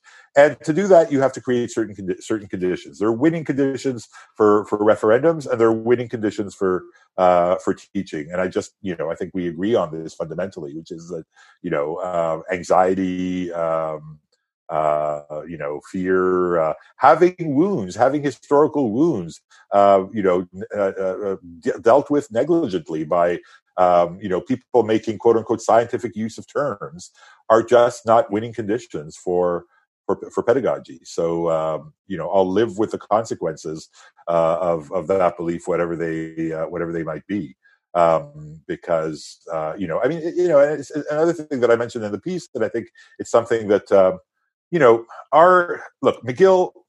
I teach at McGill. I'm a, I'm a I'm an alum of McGill. McGill is you know, I, when when I when I die, I want my ashes to be scattered over a slice of Gert's pizza. Uh, Done. Okay. uh, uh, you know, I have McGill. You know, I, I, am very much a McGill kind of patriot. Uh, but McGill, look, you could fit all of the black um, profs uh, you know, who teach at McGill right now, who have tenure track positions at McGill or tenured positions, you know, in my in my living room. And it's not like I have that big of a living room, right? We we have maybe ten or 12, I don't know what the exact number is, but it's a scandalously small number. So if you're again, you know, our institutions have not always been, and still today are not the most inviting, welcoming students uh, uh, institutions for um, you know uh, students from racialized minorities. You know, they, they, they just they just aren't. So all that has to be taken into account. You know, I long for the day where uh, you know um, uh, racial injustice is a thing of the past. Um, and we can then use, you know, terms which at this point will have been completely severed from any uh, actual experience of anybody in the in the class, right? Uh, you know, it won't be in my lifetime. It just won't be in my uh, lifetime that that'll happen. But you know, there is a theoretical uh, nirvana of social justice where uh, you know there isn't this sort of going in, um, you know. Uh, uh, fear on the largely, you know, some justified fear on the part of racialized minorities that here's another institution, McGill or whatever, um, you know, that is going to treat me uh, uh, poorly. You know, um, uh, so we have to take that into account. Institu- you know, institutions of higher learning do not exist in a kind of cultural and social, socioeconomic vacuum. They are parts of the societies that they um, uh, that they belong to, and sometimes, you know, I find that they are, even with respect to some of these diversity issues, more regressive than than than sometimes even private enterprises. You know, um, the the the the main the the, the the, the extent to which traditional privilege. I think that's absolutely true because private enterprise has to worry about first of the all bottom line. marketing. Yeah. You know, say, selling. They have to worry about customers, and they have to worry about lawsuits, right? Which means that that those are both sort of incentives that that line up towards towards good behavior. Right. Right. Uh, and that's no, I think that's absolutely true. Yeah. So we're, you know, I mean, it took, it took, uh, it took the events of the summer. It took uh, George Floyd. It took, uh, uh you know, it took these sort of dra- dramatic events for institutions like McGill to finally, you know, um, decide that this is something anti-black racism and its legacies in the institution. For example, through the, uh, you know, shocking underrepresentation of, uh, of of black people in the professoriate it actually you you you can't we got you got to have a plan. You got to figure something out on how we're going to address this. It took this long. It took us till 2020. Um, and so if I'm a you know um, uh, black young adult, you know coming into McGill, uh, you know, these are facts that are very obvious to me. And again, you were talking about the epistemic, you know, the you know, if you're a white kid coming into a white university and all you see around you are white profs, it's not going to strike you necessarily. You know, hey, how come everybody here is, you know, uh, disproportionately relative to the population, um, you know, white? If you're if you're if you're somebody from a racialized minority, uh, an indigenous person, or a black person, of course you're going to notice it, and it's going to be part of uh, the way in which you um, take on the institution. Um, and I think that that just has to be, you know, uh, uh, realized that, you know, uh, th- these debates are happening not against a background of perfect racial justice, such that we can you know, stop worrying about, uh, you know, the impacts that uh, these words have on, you know, people whose lived experience, uh, both of the university and of other institutions, is still one of institutionalized uh, racism. You know, we, are we're, we're, in a, we're in a context in which, you know, it, it is still very much the case um, that, uh, that that's the context in which these words are being, are being used. So, uh, yeah, I, I wonder, I wonder, this is sort of, I wonder how much of this has to do with being unilingual, right? And, and the reason why I say that, and, you know, functionally unilingual, because I remember my grandparents uh, on my mother's side, they spoke with, you know, thick British accents to their dying day. And I remember my grandmother, she, she moved, they moved here from Manchester in the 50s and they lived here and then they ended up moving to the States. And I remember my grandfather, she, my grandmother, she's very funny and she she said you know there was this great moment I, I can't say it in her accent but like she said there was this great moment where i used to always critique everybody's pronunciation of english words and everything. And i had this like this moment where nobody ever like spoke back to me when i said that in canada. They were all very because it was on the west island right? So everybody was very deferential like uh, but she went down to the states and somebody actually said to her in north carolina and raleigh you know you don't own the language anymore. Right. Yeah. and it was this like really powerful moment where she realized oh i don't get to decide what the the language how it should be spoken anymore. I don't have to i don't like i don't have the copyright on that. And i you know, you know as, I, as i look at all the names of the people who these academics who are signing these petitions i i know the ones that i know they're mainly kind of um, people who are effectively uh, unilingual. And I think if you, this is my, my, my theory here, is that I think that if you're effectively unilingual, you, you're very tempted to forget that language is essentially a tool that we use to communicate with each other. Whereas if you're multilingual, you understand. I mean, as Montrealers, you know this, right? You go to a party and we do this little dance, like at first, where we figure out is your English better than my French? Is, is my French better than your English? And we do this dance and we figure out which language right. is is best for effective communication. And what that means is somebody at that dinner party, in all likelihood, somebody has to step outside of their comfort zone. Yeah. And in in the in the interests of effective communication. So it's if you're multilingual, as you know most of the world is, uh, you just understand this intuitively. That yeah. you you don't get to just spontaneously say whatever the fuck you want to say.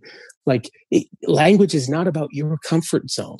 It's about effective communication. It's, so if you have to if you have to censor yourself a little bit and check yourself a little bit and not say he gypped me on that sweater if you have to censor yourself, yes, is that going to cause you a little bit of discomfort?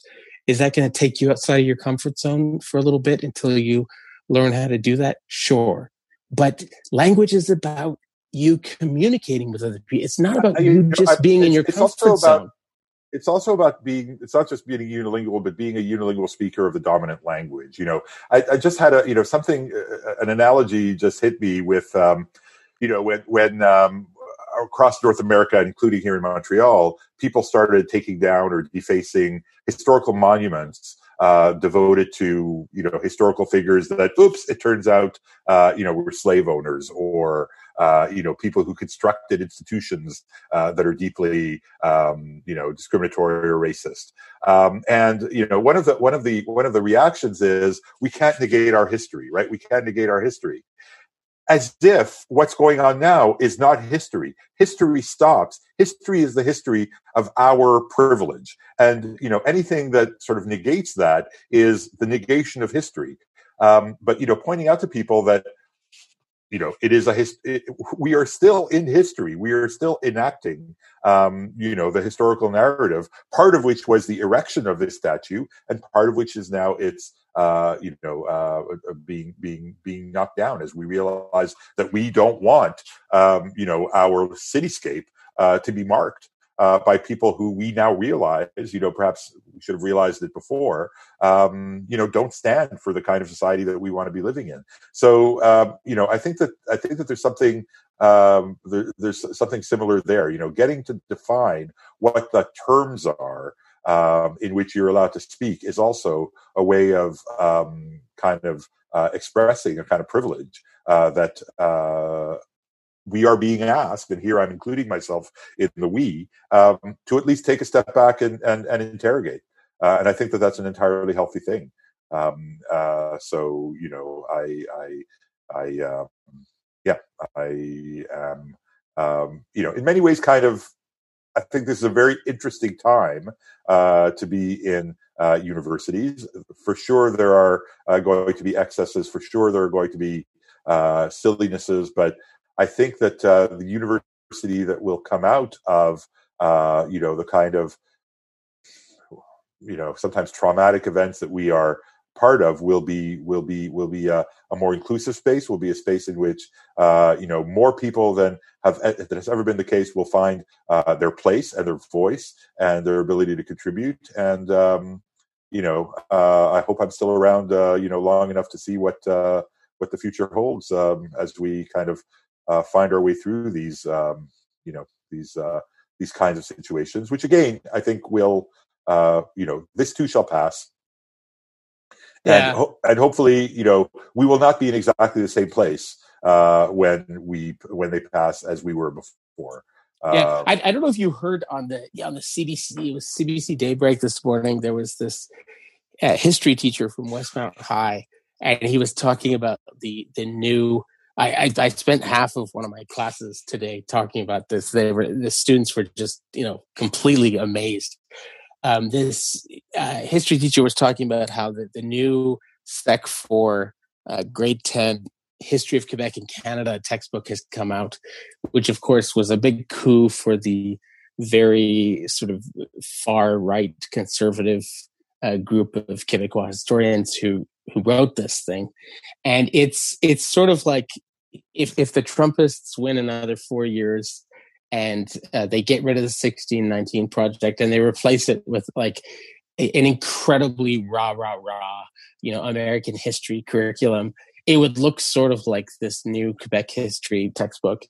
But one of the I think it's like a chapter in the book apparently is just a um, a translation of you know the famous like uh, Nègres Blancs d'Amérique, uh, the like which was translated as white N words of America. I mean, it could have been translated as white Negroes of America or you know white blacks of America, but it was not translated that way. Um, and you know, I have right on my bookshelf a, a French copy of it and an English translation of it, and uh, there's apparently a chapter right in there. And so this history teacher was on the radio this morning and he was just freaking out. He was like, I can't teach this to kids from little Burgundy and like points each other. this is offensive. but this is like you know a government exam that all the students have to take it and this is my new textbook that i'm supposed to teach and meanwhile we have you know what is it wendy mesley who got like fired from the CBC just for saying this word at a meeting and i have to like teach students with like a chapter in my book that is white n words of america like what do you what do you make of this philosopher Weinstock? So uh, you know, I, I, I, you know, I'm not being. I'm gonna, I'm gonna, I'm gonna be a little bit evasive and say that, uh, you know, I don't know the uh, the history textbook. One thing I will point out, and this has been apparently it just came out, Daniel. I, oh, okay. I haven't seen it either. So one of the things that you know, one of the things that has been discussed in the context of this debate, another way in which this might be an English French thing, is um, you know, and this goes back to we've been we've been sort of going all over the place, but coming back to the to the sort of issue that gave rise to this controversy in the first place. The uh, English language has uh, uh, basically two words um, that you know that are that are etymologically related. Uh, the N word, right? There are two N words in English, as it were, um, and there's only one in French. So um, you know, the, the term of derogation and the term which is more sort of acceptable are sort of wrapped up into one in French in a way which are is not the case in English. You can dissociate them. Um, and I wonder whether that is partly uh, what is at uh, uh, what is what is at issue here. You know, a lot of my colleagues are worried about uh, you know the the the you know will they be able to talk about Leopold Senghor or uh, you know uh, uh, the, the, the intellectuals of post-colonial uh, French Africa. Uh, and I think that partly it has it just has to do with the fact that um, you know English has this has this has has a way of referring to you know I'm, I'm being uh, I'm, I'm, I'm expressing myself poorly, um, but there are basically two terms in English and only one in French, um, and uh, uh, the one in French incorporates both uh, you know, what might be viewed as acceptable in English um, and what is completely unacceptable in English. So I wonder whether that hasn't had a little bit of a of an impact on the different ways in which the debate has been received in French Canada and in English Canada. I think it's absolutely part of it. I mean, there's a, that wonderful line in um, Louis C.K.'s uh, stand-up routine, um, hilarious, where he's talking about like uh, how the this sort of goes back to what you were saying before, because you were saying that this is something in French, but it's also something in English, where he says, uh, I wrote it down in my notes here. He says, um, Jew is a funny word because it's, well, it's the only word that is at one and the same time the polite thing to call a group of people and the slur for the same group. That's that's uh, right. Most that's right. groups most groups have a good and a bad word. Uh, theirs uh, Jews, same word, just with a little stank on it. and it becomes a terrible thing to call a person because you can say he's a Jew and it's fine, but he's a Jew. like that's all it takes. I wish the president. This is when uh, this is the 2010. It's his stand-up hilarious, and he says, uh, "You know, I wish the president would just slip one into a speech uh, that's just on the border, just to fuck with people's heads, just in the middle. You know, we all got to get along in this country. We need everybody, blacks and whites and Christians and Jews. Just well, so, you know, yeah, it's, I mean, it's it's the point that I was making at the beginning of of, my, of that of that of that blurb. You know, uh, done more funny, uh, which which is absolutely right. You know, uh, it's absolutely right. Uh, you know, the the the and, and and it makes it all the more difficult you know the, the, the, experience that i recount of actually having trouble almost physical trouble you know uttering the words for a good part of my adolescence je suis juif comes from that fact you yourself as a member of the group have gotten sort of screwed by uh, you know that's that that that uh, you know that that tone that has been put on it by many people who have used it rather than finding some other term uh, you know who have used it to hurl uh, insults at you um, so yeah, no, that it's uh, it's uh, uh, absolutely absolutely true. You think to, to what extent do you think that this uh, this lecturer at the University of Ottawa was basically just uh, and these students who were sort of upset by her use of, of the N word. To what extent do you think they were just sort of drafted into a culture war and that what's going on is like really, it really doesn't have much to do with the actual facts on the ground? I don't know. I mean, I don't know about the individual.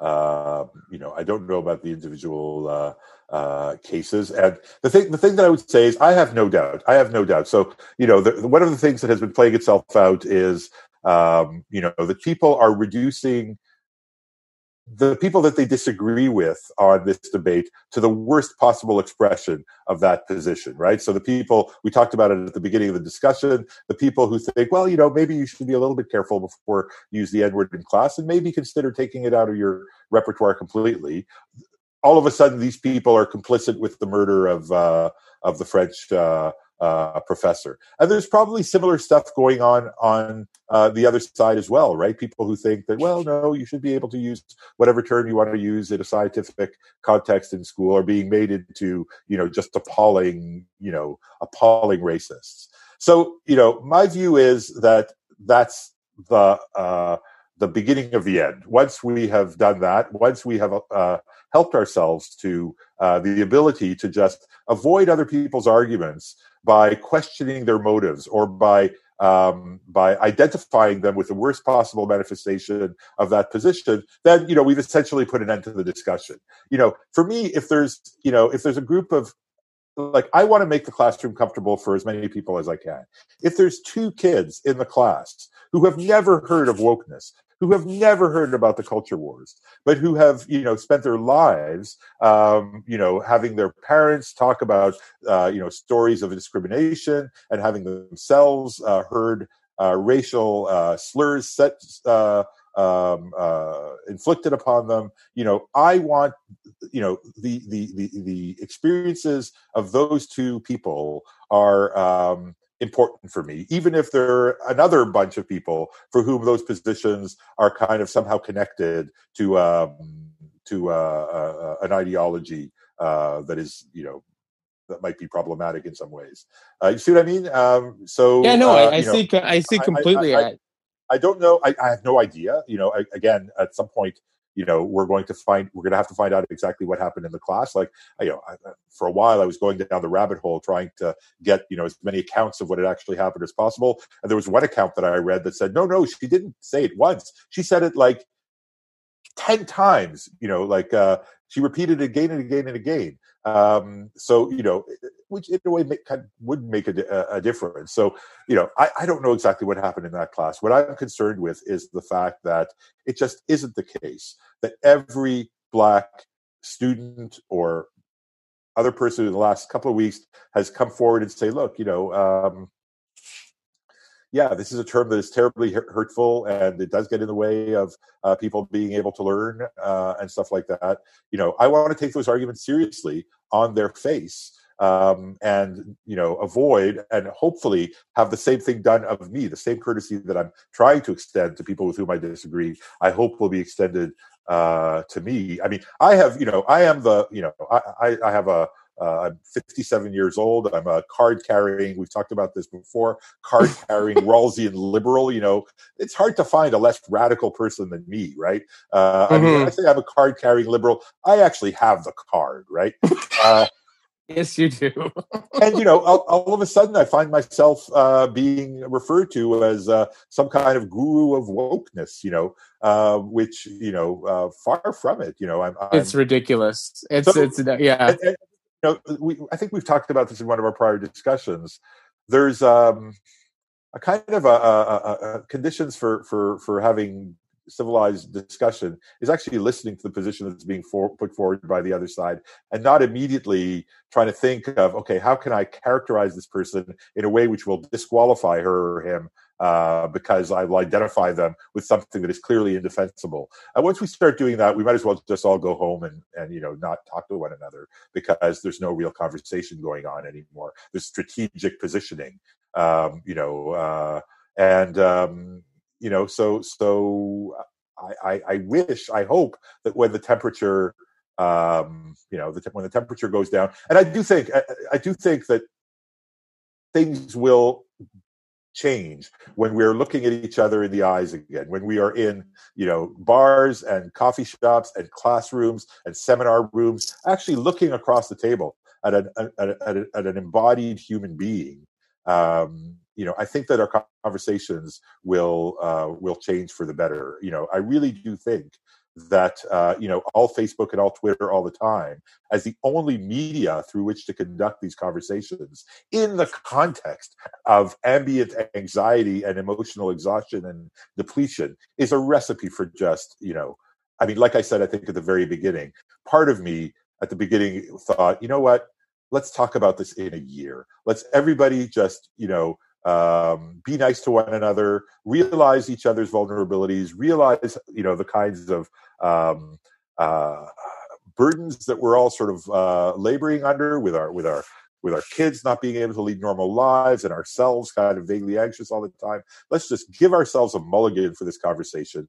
See you in a year and a half when you know we're all vaccinated and we can venture out into the real world again. And maybe we can have this conversation in a in a in a more productive way because um, I really do think that the combination of the the, the you know anxiety, exhaustion plus um, uh, Facebook and, and Twitter is just a perfect storm for uh, you know a conversation which we almost know in advance is going to get toxic pretty quickly. I may be wrong. You know, maybe we just need to wait a few weeks, wait for the temperature to uh, to go down a little bit, and people will start making perhaps slightly more um, you know. Uh, uh, measured uh, statements. I have had in response to you know the post that I uh, that I put up uh, a week ago or so people write to me and say, you know what, I may not agree with you, but I've moved a little bit. You know, I, I you know, I, I, see something that I didn't see before. Um, you know, suggests that there's room for, and you know, I'm I'm perfectly willing to subject myself to, um, you know, the same kind of uh, the same kind of of of, of self of self critique. Maybe there is something uh, that I'm not seeing that uh, we have to worry about more than uh, more than more than we do. Um, you know, uh, well, those of you, you know, for the for our listeners who who can't, you know, can't, which is pretty much all of who can't see your post because your post, well, first of all, it was in French, but like, but the basically what was I think very powerful about it is that it, it wasn't there was no ideology or jargon in it. It was just like a human being responding uh, empathetically and rationally to this situation rather than just sort of picking a side in the culture war and and but also not playing that equally stupid game. Well maybe not equally stupid but also stupid game where you say oh i'm above everything right? Like uh, you know i'm just like this stoic you know kind of spock like figure that doesn't it, it, it, was neither of those things. It was sort of i'm not uh i'm not like picking a side in the team sports of the culture war but here's my like rational emotional response to what's going on i think that's what was really powerful is that when you hear somebody who's um, intervening in the discussion and is just not you know not responding like a robot you know like they're cutting and pasting stuff from you know whatever yeah. And, and, i think that's what we need like much more of i mean i wanted to sort of finish off with uh, with um, with dave chappelle and and ta-nehisi coates and uh, and and tony hoagland because both uh, ta-nehisi coates and dave chappelle have in in recent times um, talked dave chappelle in that just wonderful wonderful discussion with david letterman yeah. i don't know if you've watched it yet yeah. if you've seen it isn't it yeah, just? Yeah, yeah. Oh my god, it's just amazing. But both he and also Ta-Nehisi Coates um, on a podcast recently, uh, they both really, really stressed the importance of if we're going to get out of this shit, we need to be, we have to have pathways to redemption. Like we have to let people, you know, as as Dave Chappelle put it, like he's like, you know, it's like in prison, you know, everybody's everybody's innocent, right? Like, no, you're not. He's like, look, we're in this society that is got all these you know, this misogyny, homophobia, and racism. We got all this like stuff, right? All this baggage. Like nobody's totally clean. Nobody's totally innocent. And so we need to let people change. We need to sort of allow people to sort of apologize. You know, and this is what I thought, uh, you know, after your friend, uh, philosopher Andrew Potter, right? When he, when he wrote that, that article, which, you know, you know, upset patriots like us. like we felt attacked. Like so he said these things about like Quebec and then he was he apologized in such a completely vulnerable human legitimate way. And that was just not okay right? It was just like and and a culture that has no place for redemption um, is oh absolutely is, absolutely. Is a culture you know, that, that that has no history or future. It's what I end the um, it's what I end the piece on. You know, I say, look, uh, you know, one of the one of the the noblest things that we do as humans is uh, apologize and accept apologies. Right? Uh, the the the sort of resetting of the relationship on a uh, on on a, on a new grounds, and it's a miraculous thing in a way that uh, you know an apology uh, does when it is sincerely sincerely proffered. Right? Obviously, there are uh, there are apologies that are sometimes uh, elicited from people for reasons of legal liability. You know, you know when I was we, we didn't talk about this, but when I, when I was basically defamed by the Quebec government for oh, uh, that back, was horrible back in February. Yeah, you know, the, the, the, you know we won't go into this because this will take us another three hours. But uh, well, can you just can you give a really short version? Yeah, yeah. It's so, actually it's actually really really salient to the discussion. Well, so in February, it feels like you know. I actually, interestingly, I talked to a journalist who um, uh, referred to it and said that happened to you what about two or three years ago, and I said. I said, no, no, look at your own reporting. That happened seven months, eight months yeah, ago. Just right? for our listeners, just so you know, uh, Daniel and I spoke after this happened, and we agreed that he was going to come on the podcast to talk about it because it was such a big deal. Then the pandemic I know, hit, I know, but it, and it, it just it just became so completely small. It does feel to me like like a hundred years ago. But anyway, to yes. make a long story short, uh, I was invited to um, give us give some talks in a, uh, panels that the Quebec government had organized in order to uh, sort of get some guidance on how to reform their ethics and religious cultures course. I gave a first one in Quebec City, went very well. You know, had good discussions. A few days before I was supposed to give the Montreal one, um, a uh, sort of uh, very uh, you know controversialist sort of uh, uh, columnist at Journal de Montréal wrote a thing in which allegations were made about things that I uh, was claimed to have said at a lecture at Berkeley 10 years before. To make a long story short, uh, they were taken literally out of context. You know, as you, if you watch the lecture, you see that I'm kind of, you know, trying out the position of uh, somebody that I disagree with, as one does when when teaches a philosophy class. You know, uh, so let's say that you're uh, steel manning. You're steel manning. You're exactly. Sort of, yeah. Exactly. Exactly. Exactly. Anyway, and it turned into uh, a bit of a drama. Actually, uh, the uh, he wrote a column. Uh, the minister or one of the minister's aides saw the column, said, "Oh my God, we can't have this guy speaking at our thing." By ten o'clock in the morning that morning, as I was walking into the office, I found out that I had been a defamed and b uh, disinvited on that basis from the conference. I, um, you know, uh, uh, pushed back, called the lawyer, got some letters of. Uh, you know, lawyers' letters uh, into the right places. And by Sunday or Monday, I had an apology from the um, from the minister, a public apology from the minister. Now, I chose, you know, now was that apology extorted because somebody in the, uh, you know, legal department of the of the government said, hey, you know, you're you, have been caught with your pants down. You didn't do your due diligence. You basically, you know, went along with a claim according to which this guy said something that he absolutely didn't say. You're you're dead to rights. You've got to apologize, or else you know you're completely liable. Okay, I'll apologize for that fucking you know whatever. Uh, or was it a, a, sincere thing? I'll never know. I'll never know. It looked it day honestly. It looked totally legit to me. You know, I think so. I think so. I think I think I think he really did regret it. But you know, the, the point that I want to make is at that point we have a choice, right? Uh, at that point we have a choice. We can either decide to um, you know, be cynical about an apology, or we can say, you know what, um, I'm going to I'm going to uh, just decide that I'm taking this in the spirit of sincerity and the uh, genuine and uh, legitimate desire to build bridges. And I did. Um, and I even wrote about it uh, a little bit. And, and, you know, I mean, going back to the case in Ottawa, I think the woman apologized. I think that that's something that should count greatly um, in when one uh, when when one uh, looks at uh, looks at the issue.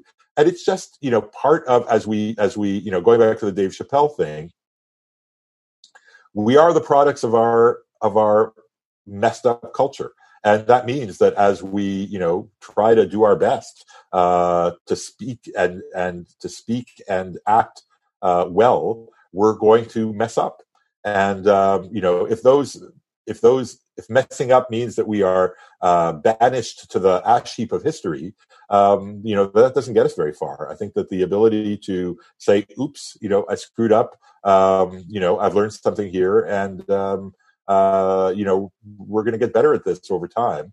Um, you know, I'd much rather live in that kind of a society than in a society that um, banishes people. Yeah. Well, you know, I, I, I wrote a pretty harsh review of Ta-Nehisi Coates' Between the World and Me, but I read every single word that he writes. I find him absolutely, I, I love him. I, I, mean, I really, really like him. And we also, we have a lot of uh, things in common in terms of our tastes right? And one of the things we have in common in what we like is that we both absolutely adore the poet uh, Tony Hoagland. Right. Right. He it, it, it's one of his favorite poets in the world. Right. Tony Hoagland is uh, you know died recently quite yeah. quite suddenly of cancer, but uh, he was in the, this podcast where he was talking about redemption and the importance of it. He he mentioned um, you know, one of his favorite Tony Hoagland poem, which he he knew this poem off by heart, which I just I love that. Um, but he uh, it's a poem which I'm gonna I'm gonna read you the first half of it right now, and it's called Dear John. And he said we need more of this uh, if we're gonna make our way out of this mess. And so the poem is uh, uh called Dear John. It's from uh, uh, one of his one of his books called What Narcissism Means to Me. It's an amazing title. It's a great uh, title. Two, yeah, 2003. Uh, so he says, uh, I never would have told John that faggot joke if I had known that he was gay. I really shot myself in the foot with that Neanderthal effort to make a witty first impression. I thought he was just a skinny guy from New York City with clean hands and allergies, come to Vermont. He knew mainly from the pictures on the side of a gallon can of log, log cabin maple syrup.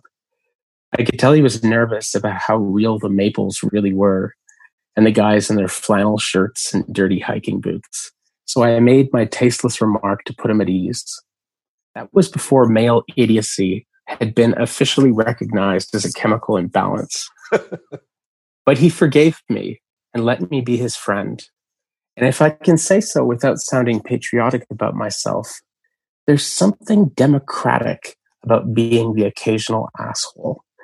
You make a mistake, you apologize, and everybody else breathes easier.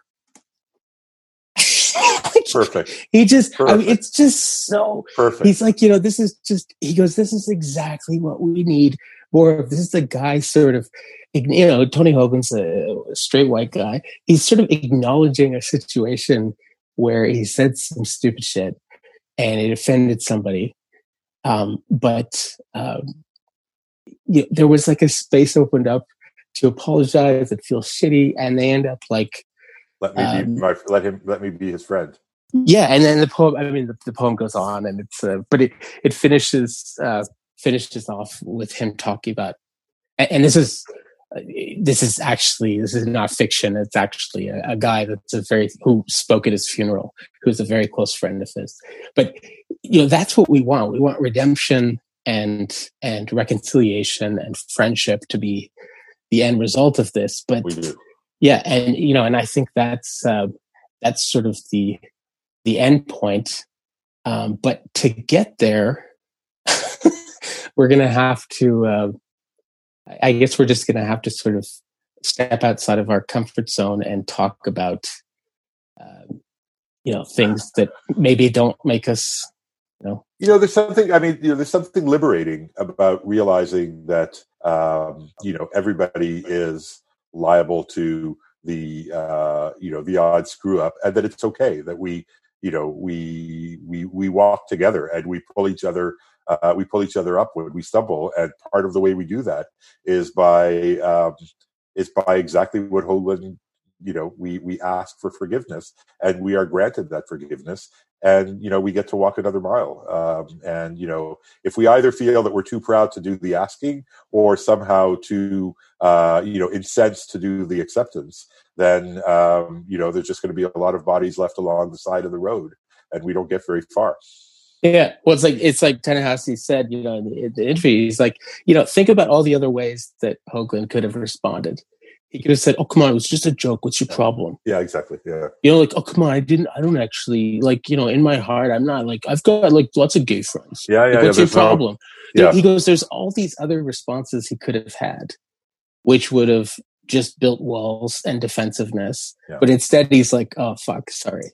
Yeah, we should be reading more poets and less philosophy, maybe. well, thank you so much for coming on the oh, podcast. I, I, I love the fact that we could end on a on a beautiful note of redemption. I will. I, will. I, I, will, hope, I will put uh, down the uh, virtual phone and go read some Tony Hoagland right now. Yeah, and, and as I said to you, uh, Nicholas Christakis is going to be coming on the podcast soon uh, to talk about his new book, and I would really love it if um, if you I'd would love to. I'd love to participate. Uh, but one of the things, you know, I'm about halfway through the book uh, so far, and one of the things he says, which I was like, oh man, I got to tell Daniel this. You probably know this already, but he's plugged into all of the various kind of international networks that are that are trying to deal with this pandemic, and he says we've got another year and a half. Yeah, I think that that's right. Uh, I think that that's right. You know, there's a there's a colleague of mine. We we we uh, there's a colleague of mine at, at uh, McGill, John Kimmelman, who's just done a funny little study, which I think is very revealing. He said, you know, you hear all of this uh, conflicting science about you know when the vaccine will be ready. Some people say six months, some people say a year. What if you kind of asked 50 scientists and sort of averaged it out, you know, sort of wisdom of the crowd as, uh, or the scientific crowd. Um, and the, uh, you know, so he, he circulated this questionnaire. About half of the scientists that he uh, interviewed feel fairly certain that there's going to be at least another hiccup in the production of the vaccine. There is going to be some kind of safety concern that's going to be re- required that they take a couple of steps back, um, you know, um, and that that's going to delay things by uh, by a few months. So yeah, no, th- and you know, it is going to be the most massive public health initiative in the history of humanity to roll this thing out and vaccinate a sufficient number of the world's population to sort of achieve a kind of global uh, immunity. And that doesn't happen, you know, I mean, the fantasies of the America, of this American president saying that we've got the army to, uh, you know, I mean, it is going to just take a lot of time. So, um, yeah, a year and a half, you know, I have kind of in my mind, Okay, well, uh, maybe maybe it wasn't news for you, but it was totally news to me, and yeah. I was like so bummed out for hours after I read this. Yeah, yeah. I yeah. was like, I and he also says we should. He says, uh, you know, for the United States at least, he says uh, we're going to. It's going to be half a million people that are going to die. Yeah, yeah. I mean, I was just like completely. I well, sent a message to our mayor and I said, "Oh, I'm reading this, you know, new book by Nicholas Christakis. He says we've got another like, you know, eh, conservative estimate. We've got another year and a half of this." Yeah, yeah. And I got a response back very quickly. Uh, yes, I know it's horrible. Yeah, I mean, if so I she, so she clearly is getting the same memos as you. if you, I could so. sign a paper right now saying, you know what, January 2022, we can go back to your concerts and and and go to bars and stuff. I would sign that paper right now because uh, you know that that strikes me as uh, you know about as optimistic uh, uh, about as optimistic as we can be right now. It's not going to be next summer. It's not going to be um, anyway. Better to take it a day at a time because thinking about the scope of it is a little bit uh, a little bit depressing. How are extroverts like us going to survive, Daniel? It's very difficult. I actually do find it. I actually do think, you know, wish that I had somehow over the course of my life cultivated a more. You know, my father always said of me uh, that I lacked Sitzfleisch, which is a wonderful Yiddish expression that means flesh upon which to sit. Right. Uh, because I always felt like you know restless and uh, you know I've been here long enough. Let's go over there now. Um, and uh, you know, I mean, when I think about how the, the proportion of the time that I've spent in my house, and actually exactly where I am right now in my little corner uh, of the of the house where I've sort of set up my study. Um, you know, it, it is not my natural or your natural way of being in the world, but um, we'll have to figure it out. Yeah, just for so our listeners know, da- Daniel is the kind of guy you see him at every film festival, every you know like sort of pop music festival, every new art show at the museum. He's he's like a, a total culture buff. you're, yeah. like, you're you're like you're so into going out. You go out more than like any of the teenagers I know. I mean, and this know, must be horrible for you. You know, I, I say I, have said this dozens of times, but you know, a lot of people feel like their uh, emotional and psychological equilibrium depends on doing yoga. You know, two or three or four times a, a, week, and I get it. I respect it. You know, I mean, for me, uh, you know, uh, driving over or, or, or, you know, biking over to uh, the Sala or Casa del Popolo to catch an hour a, a, you know a set of music only takes an hour right is the psychological and emotional equivalent of yoga for other people. People are still able to do yoga but you know i don't get my concerts for at least another year and a half so it's going to be tough it's going to be tough. I should say um, you know um, this is going to be probably aired too late for this, but cinema fest, film festivals have really done a very good job. The uh, the Festival du Nouveau Cinéma, the Festival of New Cinema, is on right now and you could get an amazing deal. Uh, it's only the, the films are only available for another three days, but um, you know I've watched about 14 movies so far uh, at the you know sitting in front of my screen um, from around the world. So, you know, film is the one thing that can survive. Uh, the, the, the, the, conditions for watching movies uh, are can can be acceptably sort of reproduced. Whereas for music, there are all these concerts that people have been doing from their living rooms that you can watch on your screens. And for me, it is part of the experience to be in community. And so uh, it's a it's a sort of sad uh, sad uh, simulacrum of the real thing. Yeah, it's actually so sad. I, I can't even do it. I tried it like I think maybe three times total, no. and it was it was worse than than the absence. It was it was it was not even like yeah. it was it actually just made me really depressed because it, was worse than the than not because it refers to something it refers to something that you know isn't happening whereas just you know forgetting about the fact that that thing isn't happening is somehow easier than having its you know its its existence sort of constantly uh, uh, alluded to by these attempts online at recreating the conditions of. Uh, uh of, of, so yeah, no, I haven't, I haven't done. Yeah, I, I, likened it. You know, after the second time, I was talking to my sister about this. I, I likened it to, you know, we we were going over like some some old kind of uh, videotape, which we were like VCR tapes, like uh, VHS that, that, we were like putting into digital, and we found this little clip of uh, our friend Suzanne, who's dead. She died of an overdose like a number of years ago in BC. And, you know, one of my oldest friends and stuff like that. And like, uh, we found this clip of her and it's just like her still alive and talking. And it bummed us out like so, so much. Oh. Right. And that's what watching that kind of uh, living room music shows. It's just, it's, it just makes you miss what's not there so much. I'll, I'll see you at the Sala in a year and a half. Yeah. All right. Anyway, have a great time, and I will get in touch with you for the details about uh, the Nicholas Christakis thing. It'd be so, a pleasure. All right. Take care, man. Take care.